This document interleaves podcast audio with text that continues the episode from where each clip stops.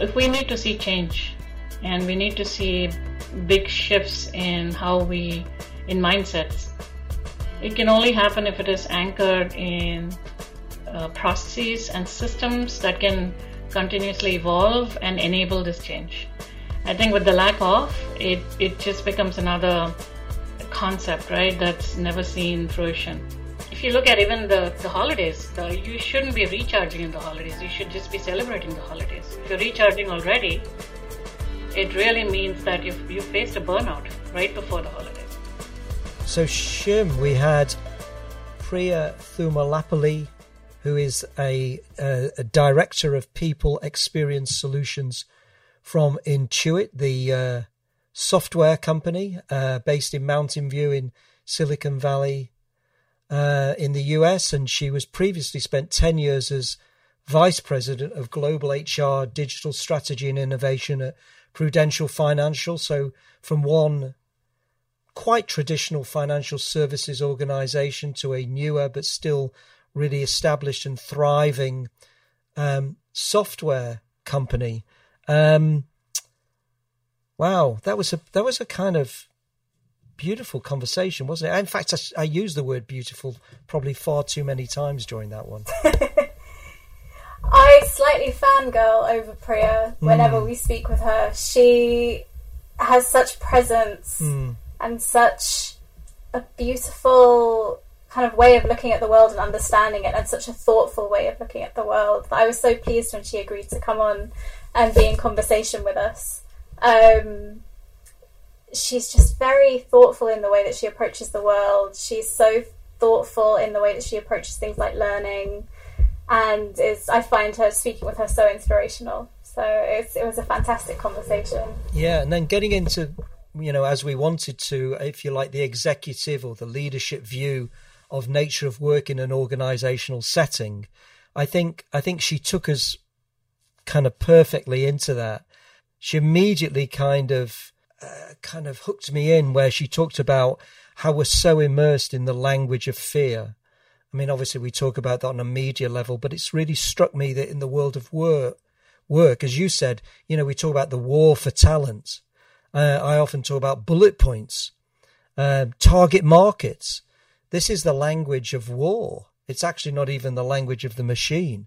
It's the weaponization of language. And we're so kind of soaked and bathed in it, we barely see it. So I think when Priya then talks about that, it helps us sort of wake up um, to what we're what we're seeing. And then that other word which she brought in, which I really like, is the idea of anti fragility. That's a really uh, I mean, what did that mean to you? It's funny because fragility and fragileness is it's seen as weakness, right? If you're seen as fragile, something is fragile.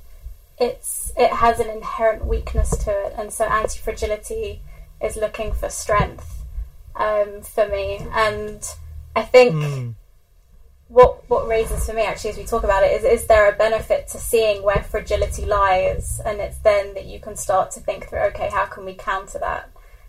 Um, and is there a benefit in having fragility? I don't know like glass can be quite fragile but at the same time mm. plays such an important role in mm. our lives for example but um, yeah this idea of anti-fragility and it, it feeds into the idea of resilience is a is a fascinating one yeah and I, I, I I mean, as you say, I think Priya's really quite um, rare because she's very strategic.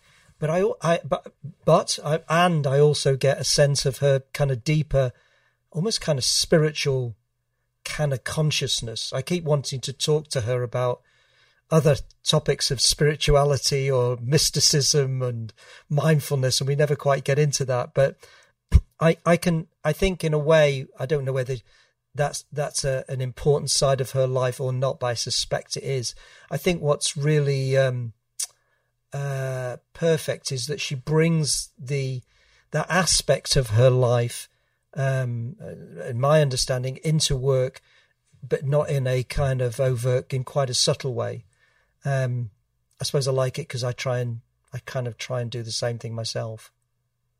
I don't know if you've noticed that. I have. I yeah. have in our conversations, and I, I would love to sit and have a coffee with her on like a Saturday morning and just talk through the ills of the world. Mm. Um, I think she, I think one of the things that Priya seems that she embodies the idea of strength and vulnerability Mm. in a leader, which I think is, is so needed now going forward.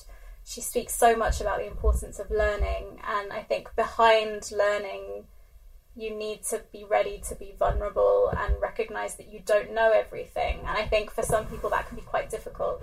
I remember one of the most powerful things I've ever seen in a conference was a panel. just back in the days when we couldn't be in person, but it was a panel, and one of the panelists was asked a question and you normally expect a panelist to have the answers for everything, but they they just said, "I don't know. I don't know the answer to that," and I'm and it was powerful, and that ability to say, "I don't know. I don't have all the answers." Um, is going to be crucial, I think, going forward because it then creates space for others to try and say, well, let's see if we can find the answer together. Um, and I think Priya embodies that mindset. Absolutely. And also, she said lots of fantastic and complimentary and non prime things about the Nature of Work book, which was great. So, you know, if you haven't got Nature of Work, please go on to Amazon or come to natureofwork.com and uh, buy the book. It's in audio format, it's in ebook format, um, it's in hardback, which is I think my favourite because it looks so beautiful. Um, so um, it's great to have somebody um, also um, so touched and moved by it and saying it wasn't a book was a movement.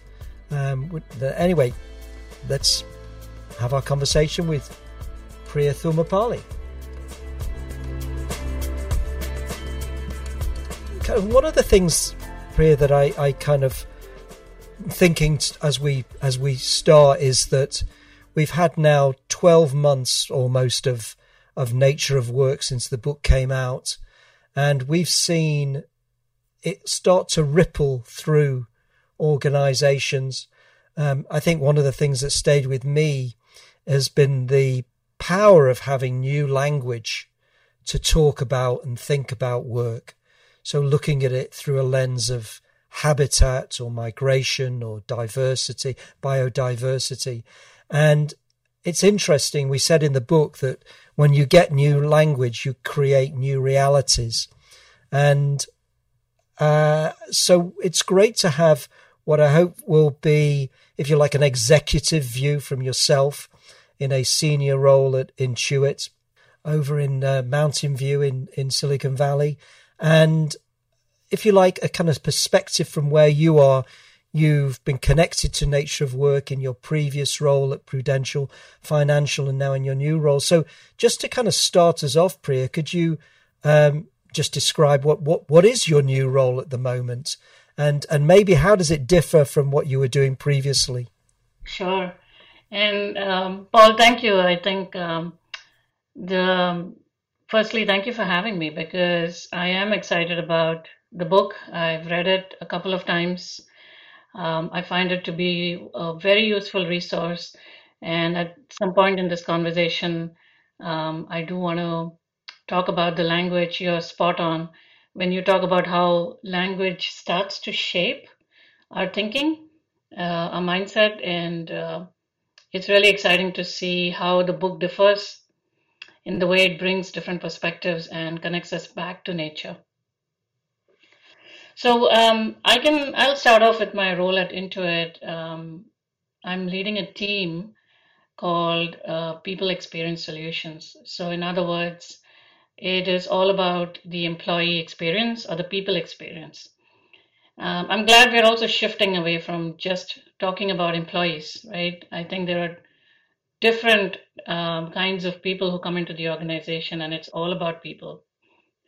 Uh, here I'm wearing a couple of hats. At the core of it, I am a deep listening to what the people really want. Where do we see like the most frictions, I would say, in their everyday experiences at Intuit, and where we can create more moments of delight. And all this can be only done if we have the right um, systems in place, an immune system that will really help us to listen mine the data so we can eliminate these frictions and make connected and purposeful experiences. whether it's people, process, technology, workplace. I think all of this, at the core of it, you need to have a functioning system in place. So right now, a lot of my work is in setting up these foundational practices, um, lean operating models, so that we can shift and adapt. I think that is very much needed right now. Uh, it's been great so far. Um, Intuit's a very purpose purpose driven company uh, values driven. It's it's not only ingrained in their strategy when I came in and I was learning about it, but I feel it in every fiber of the operating model. I'm so glad to hear that you're finding the experience in Intuit so purposeful so far, and that that focus on the people experience is so kind of heart and center of of what you're doing. And I thought maybe you mentioned the language and how important language is and the words that we use and the phrases that we use. And we know deeply that that's not just a surface level experience. The words that we use can shape our experience, can shape our beliefs, and our beliefs shape our language and our world. And it would be great just to hear a little bit more about why you feel the language we use is so important the language we're using right now is, is it's blurring the lines right? The media is using a different language. It's creating fear. And with everything going around us the and we'll uh, i'd like to touch upon it too is the, the great resignation the great migration. I think the what what it starts to dim is by creating this fear it dims the opportunity space and how we should be thinking about these changes. These changes are not here to destroy us all the time. These changes are about regeneration. And so the focus being on the destruction and not on the growth um, really, really puts people in a bad place. So I think the, lang- the how we how we interpret, how we call something, how we characterize a movement, these are going to be very important through the use of language. Mm.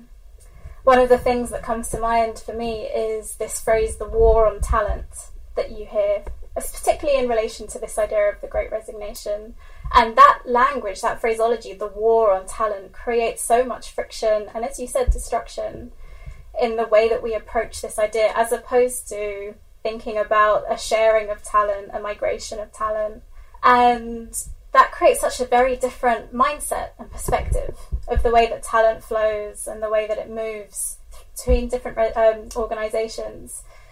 And Paul, I know the Great Resignation, the Great Migration, as you call it, is something that is of particular interest to you as well. Yeah, I mean, and I think you put it beautifully, Priya. Um, I wrote down the language of fear, and and if language does create our reality, and it does create it in a work setting as much as it does in a just a life setting, then the language that we use inside our workplaces really makes a makes an impact. I mean, the idea of you know you've renamed, if you like, the Great Resignation as the the Great Regeneration. You know, it, and we call it the Great Migration. Um, in order to just have an alternative uh, uh, way of saying people moving to where they wish to be, uh, where they feel at home and at ease in nature, is more of a migration. And and do do you notice that um, uh, attempt to try and use that language in the way that Intuit um, thinks and approaches talent? Because I know, being where you are, there's such a. It was already, uh, if you like, a a uh, a, a kind of talent. I, am trying to word, use a word that isn't talent war, a talent kind of process at place already. Um, um, but how does Intuit approach that? I, I, want to go back a little bit about the language uh, on the Great Resignation itself, if I can touch upon that for a, a brief minute. Um, and I'll share with you where we are in our own journey into it. Um, the, the, the great story started with some of the data, right, that the media was sharing about how in the US, especially in August, there were um, more than 4 million people who left the national workforce. Um, I think UK experienced it. You surpassed a million uh, job quittals for probably that same time. Yeah. But re- the way this whole movement has been characterized as the Great Resignation is, is, is kind of a reactive metaphor. yeah, people are leaving the workforce in hordes. But when you see data and stop there, and you use a language like that, uh, you're just seeing one side of the story. It's the other side of the story, which which which is really the interesting side of it, the why of it. So the seismic shift here is that people are realigning their lives all over. I think the story is out there. We have realized that life passes by regardless of big events, right? And so um, there is a big realignment to our own relationship with our work, our family, our kids, our pets, everything. So here it's all about transition, growth, and regeneration, like I said. And so if we can go deep into that story and how organizations are looking at it as a big realignment more than anything else, that's going to be important for us. That's the perspective I feel that we should be taking. And the question for these organizations is how do we characterize this movement? How do we reorganize or rather reimagine work? Yes, uh, there is um, even here at um, Intuit, we are facing the, the the same talent challenges, and the focus we are doing is how much can we control this from the outside and the inside and design new ways of working. So the focus has really been uh, there's there's a culture here of listening. It's a very very customer backed culture, and so in the same vein, we're also looking at what do we need to do better for all the people at Intuit, and how do we get out of this reactive mode of adjusting and the past ways of working and move into more. Uh, I know hybrid's the new language here, but what does hybrid really mean? If you look at a person, what what does hybrid mean? Does it mean at a core level spending more time on your wellness and if you look at even the, the holidays, the, you shouldn't be recharging in the holidays. You should just be celebrating the holidays. If you're recharging already, it really means that you've, you faced a burnout right before the holidays, right? And so language does matter, and it's important for us to see you're taking the time off to, do you even have the space in you to celebrate anymore? That's such a lovely way of framing it. And I can, you know, if I speak from experience, if I think about this time last year, I was looking forward to the holiday period as a time of recharging, of regenerating, and actually I was already kind of burnt out by then and wasn't able to fully celebrate and enjoy the time off. And now I look to how I feel this year, a year later, and it's very much more. I've taken the time to manage my stress throughout the course of the year to think about am I regenerating through the course of the year instead of thinking I need to save it until right at the end and therefore I'm feeling much more in that calm mode going into the holiday period. And one thing that you mentioned that I want to pick up more on is this idea of listening and how do organizations learn from this moment to really think about not just reacting constantly to this idea and this fear that they're going to be losing all of their talent, but really this is a moment of reorganization and a moment where you can think about the future and one of the things Paul mentioned was the idea that yes, people, lots of people are leaving, but that means there's a huge pool of talent out there and a huge diverse pool of talent that you can learn from. Um, and potentially bring into your organization and refresh those ideas and refresh the thinking through people that have so much experience in different areas. And so I wanted to ask about the idea of biodiversity, really, and what that means for you. You know, it's one of the nature of work elements that really advocates for inclusion, belonging, diversity as a foundational contributor to the health of not just the organization, but for teams and for individuals, for their families, for society. And so with this view in mind, this great realignment, this great migration, what shifts are you seeing emerge in how leadership teams are approaching the opportunity of diversity? It's interesting uh, how some of the elements of nature, which I, which which is very beautifully highlighted in your book, and how the living dynamic system they draw a direct correlation to how we should be designing new ways of working and I don't say this just metaphorically, but literally now, especially if you if I introduce the climate change acceleration, right? So your book is serving in two aspects. One is how do we draw from the elements of nature metaphorically, but on the other side, these are also important dimensions of nature where we are. Uh, I mean, there's self self destruction of the planet going on, and so I see it in both ways. Um, To answer your question on how organizations are handling biodiversity now, I think many organizations have opened up their lens on how they look at biodiversity. Um, and um, interestingly enough, these organizations also have been successful in higher retentions.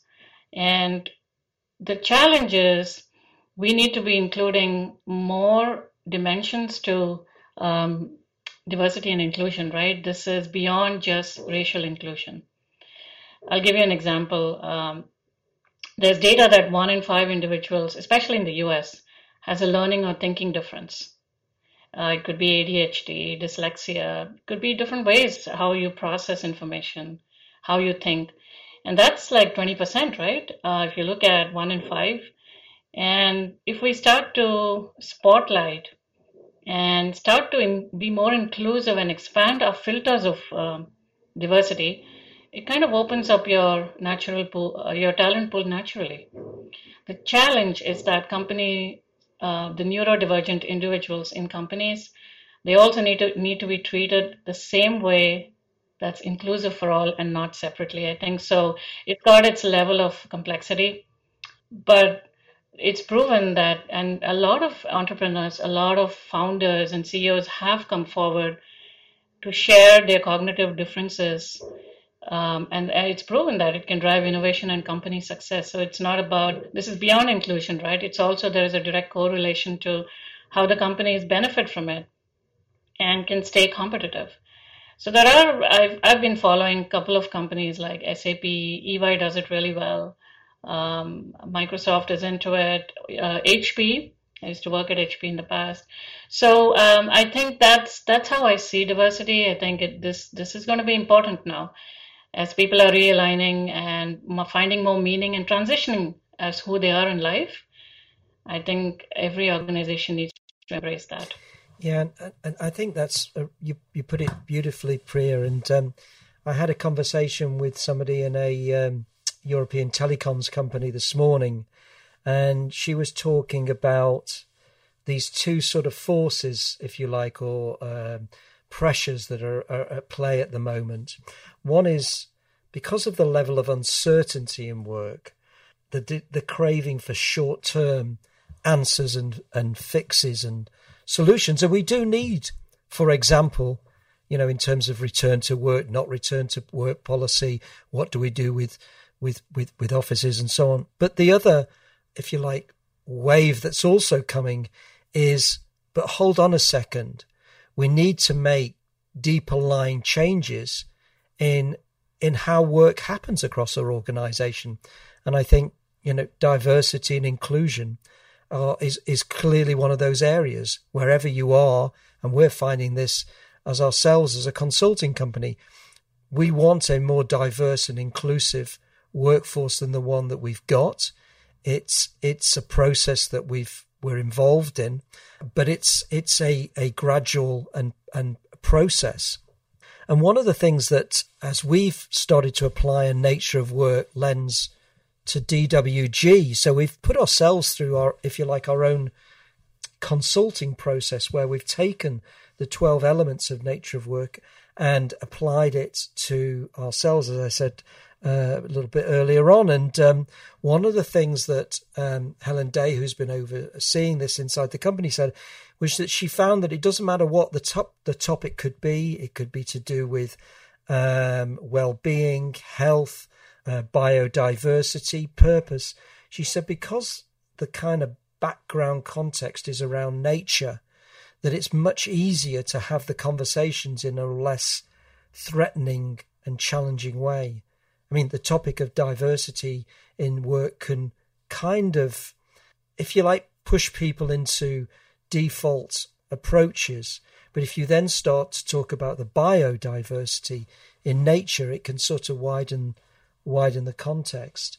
Um, I mean, wh- when you're thinking about, if you like, leadership changes or leadership approaches inside Intuit, my sense is that the organization's quite advanced. How do you, if you like, how does that group and that layer of the organization evolve in a nature of work context, would you say? The way I see it is, you know, in both ways. Um, if we need to see change and we need to see big shifts in how we, in mindsets, it can only happen if it is anchored in uh, processes and systems that can continuously evolve and enable this change. I think with the lack of, it, it just becomes another concept, right? That's never seen fruition. So uh, let, let me give you an example the, from your book, uh, how it lays out the 12 different workplace elements, uh, the essential workplace elements. And I think these are the dimensions through which we should be looking. If I if I have to organize my thinking around that, I would definitely use them as tools and dimensions to start looking at where do are we where are we seeing vulnerability? Where are we seeing fragility? And how do we bring that anti-fragile lens to this, right? How do you make it more, how do you make parts of the organization, pillars of the organization more resilient? So if you if you think back at a basic level, these elements have not changed with time at all. The elements are the foundational elements. Over centuries, they've only taken different shapes.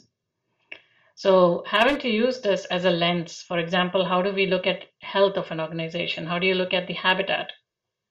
where you come into work. With with hybrid, I think habitats being the most impacted. How do you regenerate uh, new ways of working? It's this is not about returning to work anymore. This is about the future of work, and I think that that's important for us to see the past and the future. And what it really helps us to also look at is benchmark where we are today and where we need to go in any of these dimensions this is what is going to help us to stay competitive right as a business and it's it's it's beyond profit making it's also to see how each organization is now accountable to create that impact in the world um, and how purposeful are we because if you if you connect back a lot of the talent um, and the, the younger generations are now looking for purpose in in the company before uh, taking up an offer so I, I to sum it up, I do see these elements extend to any sphere of our life. It's not just organization; it's even personal as well. If we're we're all continuously looking for meaning and purpose in everything we do. Mm. So as a leader, I would definitely say these these twelve elements have kind of covered everything, where we can evaluate where we are and we can reimagine where we need to go. Yeah, and I think that's such a powerful statement, and it really challenges. I think one of the things that strikes me is that faced with a, a, a, an increasing amount of uncertainty, and this came out of the conversation with this telecoms company this morning, if you then look to nature, how does nature deal with uncertainty? Well, it, it doesn't actually experience uncertainty. It experiences environmental conditions and environmental context. Um, and then it responds either, if you like, positively or, if you like, in a way that weakens it uh, in response to that. So, in the sense, to build anti fragility inside an organization, then um, creating a more nature based way of seeing things, I think um, has such a profound effect. And I, I suppose, you know, and I'm experiencing this that there's really kind of in a way, no way to hide for an organization. Because if you start to approach solutions in much too narrow a way, then this workforce that you want to bring into your organization is not going to be attractive, or if it is attractive, it won't stay because of a lack of deeper purpose inside the organization. But if you then try and put a pure ROI financial metric on it, it can seem really difficult. And I think, you know, it's because we're moving from this industrial age to this living age. But it really challenges kind of business business habits, doesn't it? Really, it does absolutely. I think uh, you're you're you're very right in saying that uh, organizations, I think now get exposed for not being accountable for everything. I mean, look at climate change, right? Um, the policies are now uh, the good news is again using the language is there is uh, we are not talking about the issue of climate change anymore. It, it is the reality. We have scientific evidence here. It is now being transformed into new policies, new ways of identifying organizations who are not accountable, or on the other side, who are destroying the planet. And and and so I think the the role of the organization in creating this impact and staying accountable has uh, is the new reality. One of the things that really comes to mind to me listening to that is the threat of an organization or a leadership team seeing themselves as a closed system with no interconnectivity with the outside world and with its local environment, with its local community, with the families of the people that it employs. And as if you see yourself as a closed system, you can't allow learning in. You can't allow that refreshing of talent, of thinking, of innovation. It's really hard to think about adapting to your external environment. And I think one of the benefits of this living systems approach is it breaks down that idea of a closed system. And actually, the organization has permeable borders and it is interconnected with its system, its supply system, its supply chain, um, all of the things that we've just spoken about. And this idea of adaptivity, of being accountable, of having that external view, of listening, of feedback loops, which I think if you take the language and the inspiration and the direct lessons from nature become much easier to talk about than if you're looking at this older view, this older story of industrialization.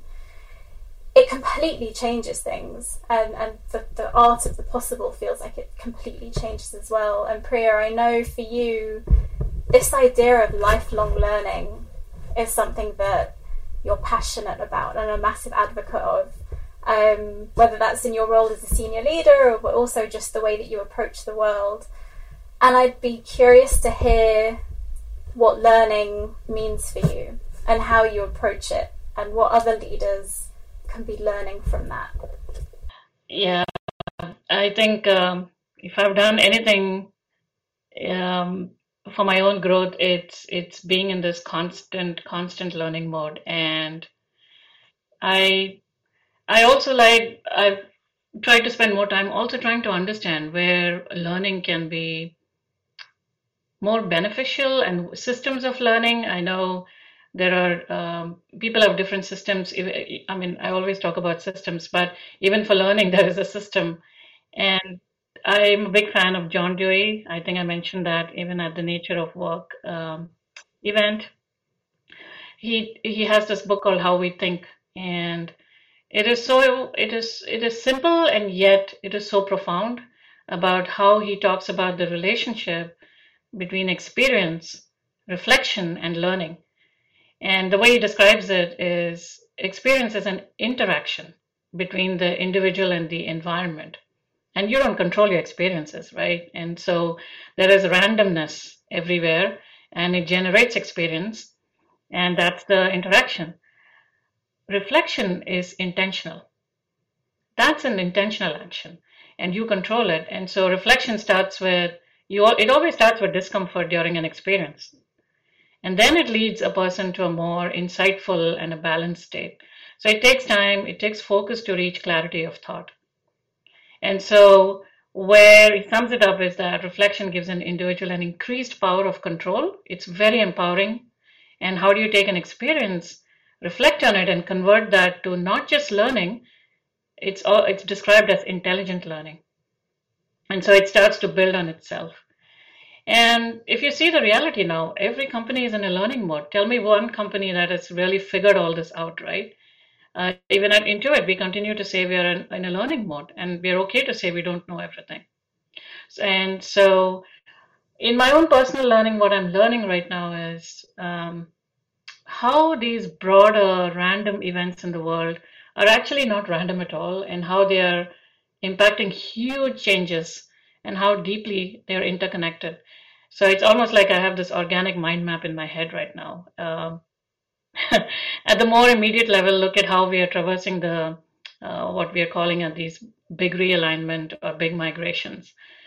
Um, uh, look at it. You we have the inflation in U.S. right, and if you look at the timing of all of this, I see the connection is it's also the the performance um, time for people getting paid their bonuses and how how are, how a company is going to manage that? Is it going to happen now in the mid year? Inflation is going to be sitting on top of everybody's head. But a, that's that's really here at a job level.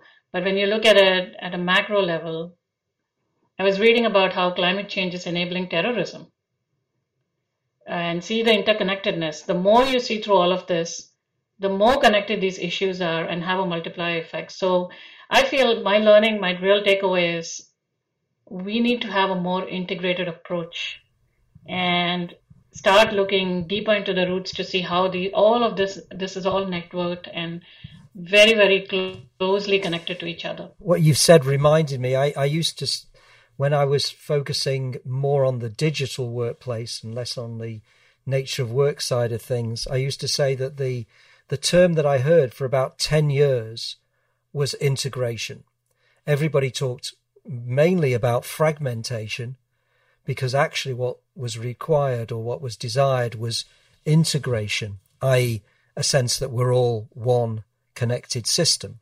And of course, climate change shows us that we're one connected system. The pandemic shows us that we're one connected system.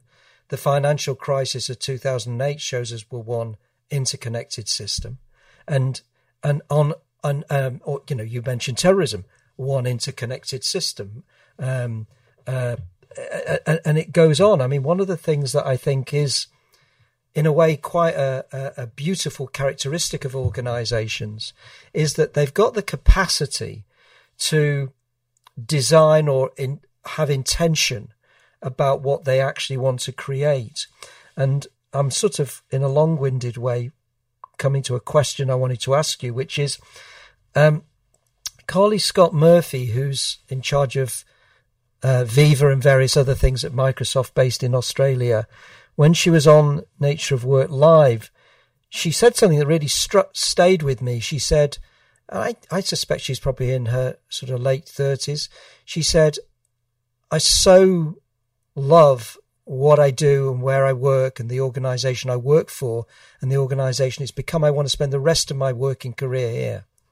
And I wondered, what would happen if organizations saw the you know what we've called the great resignation as an opportunity how do we create an environment an organization that when somebody joins it so long as we can stay reasonably competitive and give them the the the kind of adaptability and learning that they want that they would potentially spend the rest of their working career here if it's if it, if it's a good relationship um, I've been told that in, in DWG, somebody I was talking to last week on the compliance side, she said, God, you know, DWG, people just stay working for it. And it's, it's actually almost become a slight problem for us because we'd actually like to bring in, if you like, sort of younger and some different voices into the organization. But the kind of longevity in the organization is also a strength. I mean, wouldn't, what about, wouldn't that be as something that it would be good to aspire to. Is that something that would have business benefit for Intuit if you were thinking or feeling operating like that, or maybe you already do? Yeah, I think Intuit Intuit definitely does that in many ways. Um, again, I think we are also in a learning mode in, to see. Uh, if you see the interconnectedness of this, we spoke about biodiversity. We spoke about um, like generations, right? um, how are we thinking about the future generations and how they're coming into the workforce and so you continue it goes back to the basics you continue to listen you continue to mine and you look at where you can start eliminating the differences that we can embrace as an organization among people and intuit i think is doing it at a at many levels because it has a very strong foundation in uh, listening to customers, listening to people, and I think everything is driven from there. And I think it's it has stayed. It's a very resilient organization. It is it has not only stayed, but it has also done really well performance wise through the pandemic. And you can see some of these organizations how it is so important to say to see um, either they break under stress or they prove resilient and withstand stress. And so the the whole idea of building more of these anti-fragile organizations up, I think it's coming to light. One of the things that comes to mind for me just as I reflect on where this conversation has gone is that is a tension, a tension that exists between the complexity of systems and our desire to see simplicity. And no one person can ever see the system as a whole. And so the the need for that diversity of thought in leadership teams but across the organization so that you can start to build up that complex picture and understand the different elements of what's going on think through the learning think through what do we need to be doing becomes more and more essential as we reach into that phase that period of uncertainty that we're all in um, and one of the things as well that just came to mind for me is this idea we mentioned future generations and future generations that are coming into work. And Paul, you spoke about how in DWG we have this younger group and we have this older group who are thinking through nature of work. And there's a book that is on my reading list. I'm desperate to read, but uh, I will hopefully do so over the Christmas period. But um, it's this idea of how to be a good ancestor. And one of the things we talk about with nature of work is this idea of how can we be what kind of ancestor do you want to be for future generations? What stories do we want them to inherit about what work is? And so, Priya, I thought if we could just finish on what are your hopes as an ancestor to future generations of workers? What do you want them to inherit from us? And I'm going to flip it as well. I'm just going to add another bit. What would you want to be able to learn from the incoming generations as well? Hmm. Yeah, um, that's a nice reminder, ancestor. it's that time. I I'm going to start with something that I am more worried about, which is the accelerating climate change and its impact on the future generations because it's here. It's exasperating economic and health inequalities, right? It's impacting every dimension of human life. And what kind of like the, the pressing question is what kind of earth will the future generations inherit the good news i think is that the younger generations are more sensitive to the reality right for us we have to figure this out convince ourselves look for scientific evidence so it, it, it took time for people to start believing that it's already here like um, there are families who are rushing to show their kids glaciers because that's going to go away melt away and so it's going to be a very different Earth. Um, and so I think we are kind of also altering the life supporting properties of our planet. So um, it's we have that evidence. Uh, it's not a topic to be discussed, and it's moving to action. So that's good news. Is that the, gen- the younger generations are not waiting for policies. They're not waiting for governments to take action. They're doing it on their own. And we have to see. My hope is how do we start to mitigate these disasters? Um, I was reading, in fact, coincidentally, I was uh, reading about the Earth's black box. I don't know. It, this was on New York Times a couple of days back, and just like you know, when you when a plane crashes, you look for the black box to piece together sort of the missteps. What they're doing in Tasmania, in a, um, in a remote part of Australia, so what they're doing is they're building the steel vault about the size of a school bus and it's going to record the Earth's warming weather patterns. It's going to listen, it's going to look for data, and every, it's a centralized place where all the information is going to be stored. Uh, what it essentially is doing is it's creating an archive that could that's going to be critical uh, in order to piece together missteps if it if it were to happen. Right? That's what the creators say. I'm hoping it's never going to be used. Right? So I would say my, my final take is, you know, disorder is going to exist. We are always going to have randomness, uncertainty, disorder. And how do we build systems in place that's going to embrace randomness, that's going to embrace uncertainty? It's like going beyond resilience, it's going beyond getting stronger. It's how do you get strength through from stress and volatility? I think that is going to be a big challenge. And I think that is something that I'm hoping the future generations are able to crack. And at this point, it's about wearing the cape on one side to dramatically reduce the threat. On the other side, I'm hoping the futurists who are designing this new world start to build that harmony with nature. Beautiful conversation, Priya. And um, we've got to remind ourselves we're still talking about work, aren't we? Because so much of what we talk about in work now is is kind of where we find ourselves as a species, the lives outside of work. I mean, we found that work itself has become so uh, intermingled with the rest of people's lives, and you know that brings a lot of challenges. But I think I think what you're doing in your your work, the language you're bringing into Intuit, and the if you like the kind of calm but urgent strategic approach you've got, I think it's uh, it's a real privilege to to talk to you and um, thank you so much for the for the conversation. Thank you, Paul. Thank you, Shimrit. I think this was um, having this conversation also makes me go back and look uh, reflect on a lot of things we spoke about. And I think you're doing such a beautiful job of connecting organizations and through the book. And I'm only hoping, and I wish you good luck with this. I'm hoping with this book, it's going to take its own momentum and become a movement.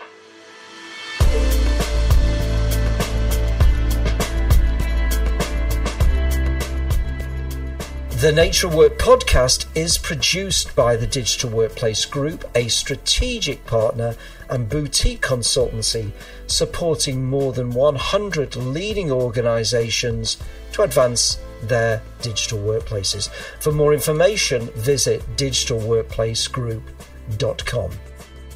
This is Paul Miller wishing you well until next time.